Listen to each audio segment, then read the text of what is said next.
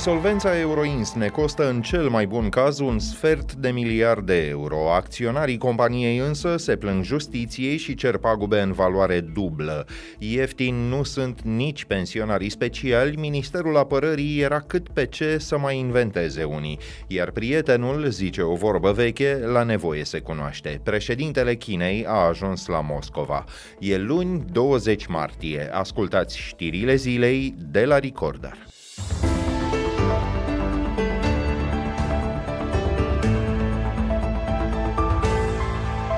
Amenzi de peste 3 milioane de euro într-un an și jumătate pentru liderul proaspăt insolvent al pieței locale a polițelor de răspundere civil auto. Astfel s-a apărat în Parlament conducerea autorității de supraveghere financiară. ASF a calculat că insolvența Euroins va costa circa 250 de milioane de euro. Sub presiunea demnitarilor opoziției, care îi cer să demisioneze pentru pasivitate, președintele instituției, Nicu Marcu, a comparat societățile de asigurări City și Euro Euroins cu personaje din basmele populare. Se vehiculează ideea că sunt două falimente pe mandatul nostru. Sunt două falimente cerute de noi.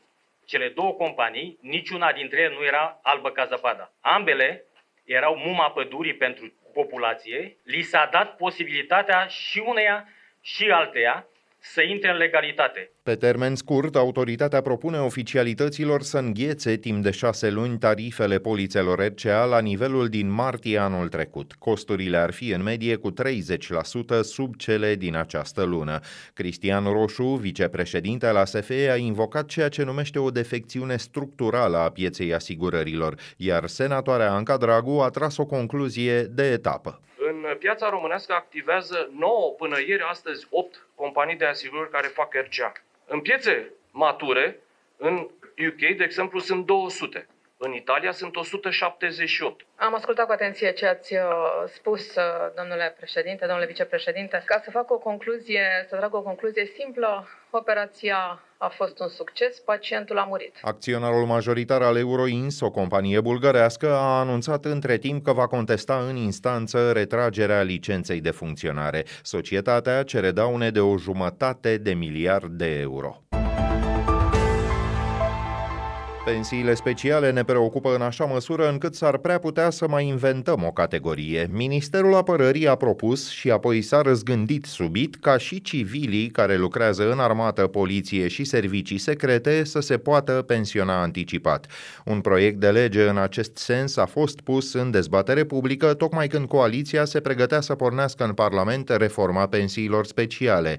În lipsa ei, plata miliardelor de euro din Planul Național de Redresare s-ar putea suspenda. Ministrul Muncii, Marius Budăi. Toți miniștrii de linie să propună și să scrie, să vină scris cu amendamentele cu termen de până săptămâna aceasta, miercuri, ora 12, de a se depune aceste amendamente. La scurt timp după ce intențiile sale au devenit publice, Ministerul Apărării a publicat un comunicat scurt în care afirmă că a retras proiectul de lege. Citez ca urmare a observațiilor primite până la acest moment.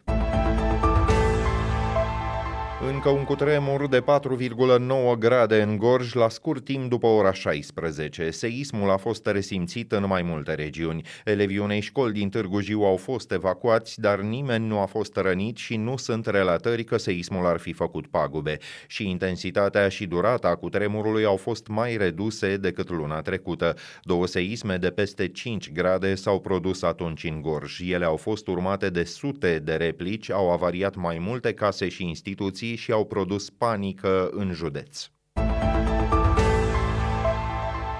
Peste 18.000 de cetățeni au semnat o petiție prin care cer Consiliului Superior al Magistraturii să nu o numească pe judecătoarea Lia Savonea la instanța supremă. Comunitatea civică de Clic amintește că ea a pedepsit un violator la doar 8 luni de închisoare cu suspendare. Potrivit motivării sentinței, victima de 13 ani și-ar fi dat consimțământul pentru că nu le-a spus nimic părinților. Cele două candidate pentru posturile de la înalta curte susțin mâine interviurile în fața secției de judecători a Consiliului Magistraturii. Fostă președintă a CSM, Lia Savone a obținut în fazele preliminare cel mai mare punctaj din partea Consiliului, 48 de puncte din 50 posibile.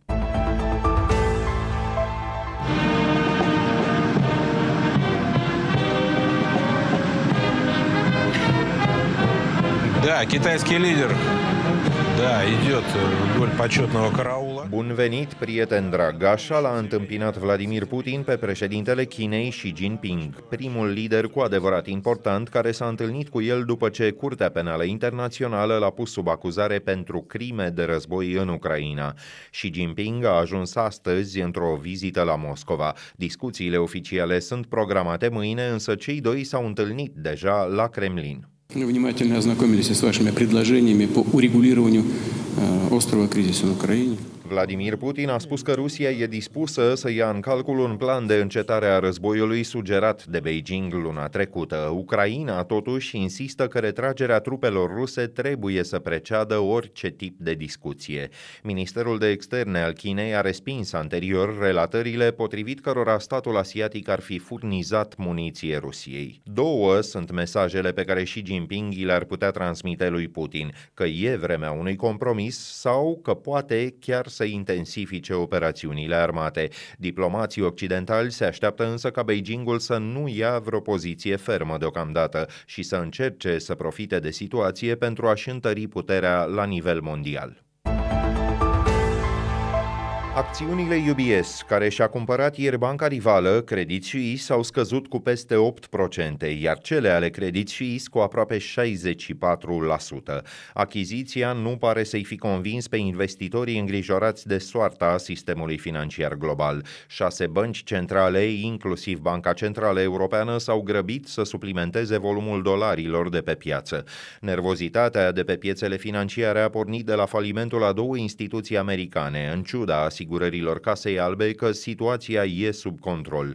Cotația aurului, propulsată de agitația din ultimele zile, a trecut peste pragul de 2000 de dolari pentru o uncie.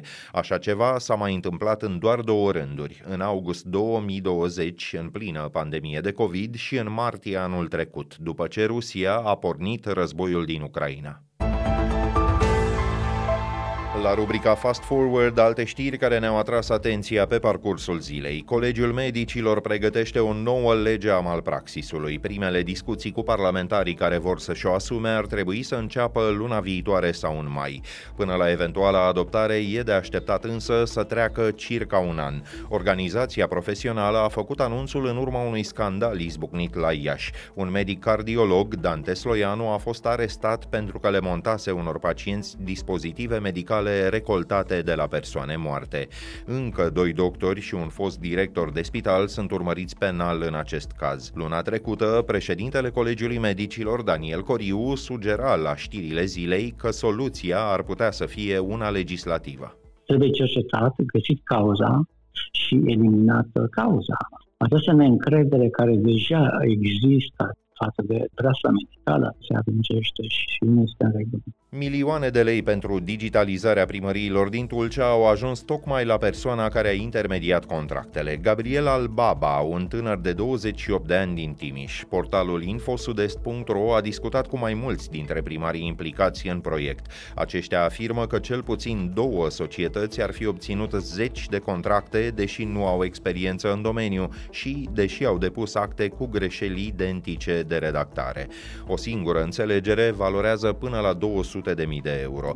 Gabriel Albaba și-a înscris apoi la licitații o companie proprie cu un singur angajat și fără un site funcțional. Legea nu interzice explicit ca o firmă implicată în procedura de atribuire să ia parte și la cea de achiziție.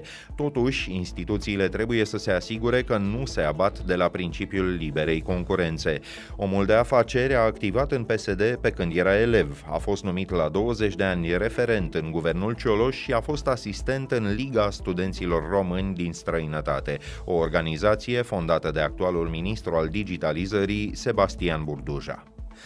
200 de studenți și de foști absolvenți ai Facultății Bucureștene de Jurnalism au semnat o scrisoare de sprijin pentru Marian Petcu.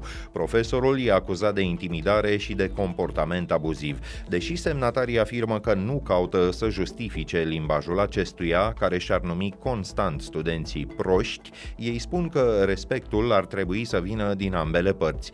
Cazul urmează să fie analizat de Comisia de Etică a Universității București. Pe perioada verificărilor, Marian Cristian Petcu e suspendat din acest for.